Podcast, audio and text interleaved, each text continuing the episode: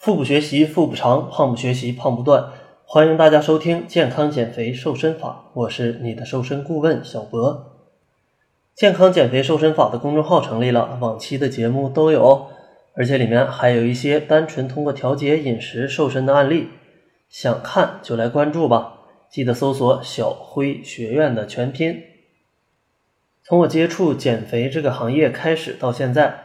被问到很多的一个问题就是吃什么能减肥？其实仔细想想，这个问题是有问题的。难道要我告诉你吃苹果能减肥，你就吃一辈子的苹果吗？所以，关于吃什么能瘦的这个话题是一个很大的问题，需要综合全面的考虑。其实每种食物都是有优点的。如果你能选择好食物并发挥它的优点，你的身体就会发生神奇的变化。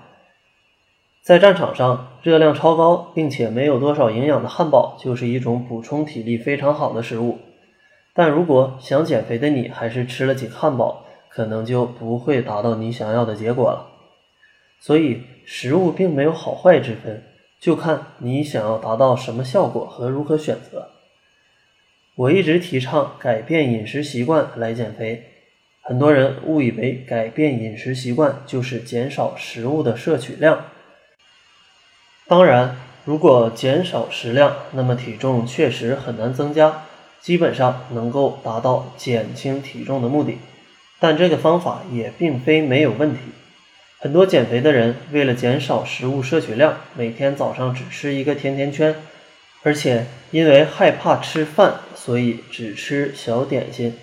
总之，想尽一切办法减少食量，但他们平时总是吃一些零食，或者晚饭后来一罐啤酒或饮料。这样的话，就算坚持健康的饮食，也是很难瘦下来的。我相信听众朋友主要分为两种类型。第一种类型就是认为不改变饮食习惯，只要运动就可以减肥的人。这类朋友不愿意改变自己的饮食习惯，希望能够随心所欲地吃自己喜欢的东西，认为只要多运动就能够将吃进去的东西消耗掉。因为这类朋友平时几乎不运动，认为只要开始运动一定就可以瘦下来。但正如前面节目所讲，运动减肥是非常没有效率的。当然，如果可以坚持一年的话，身体一定会发生一些变化。但是付出与收获明显不成正比，而且对于食量大的人，一旦停止运动，等待他们的就是反弹。还有一种类型，这种类型多为中年和青年的女性，她们认为只要减少食量就能够瘦下来。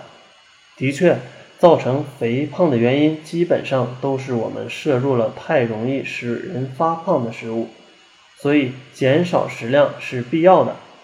但我们的目的是最为有效的减少体脂肪，而想要减少体脂肪，营养元素是必不可少，这些必须通过食物来摄取。虽然吃的太多会变胖，但如果连人体必需的营养元素也不摄入的话，却是非常危险的，轻则导致营养失调。还有人在节食的同时拼命运动。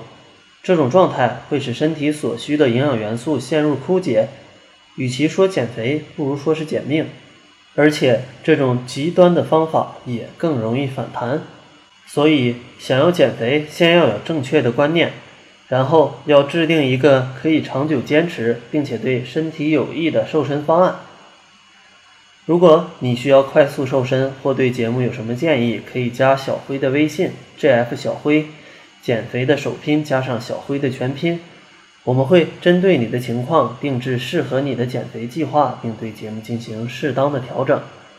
这就是这一期的健康减肥瘦身法，感谢您的收听，下期为大家讲解不复胖的秘密。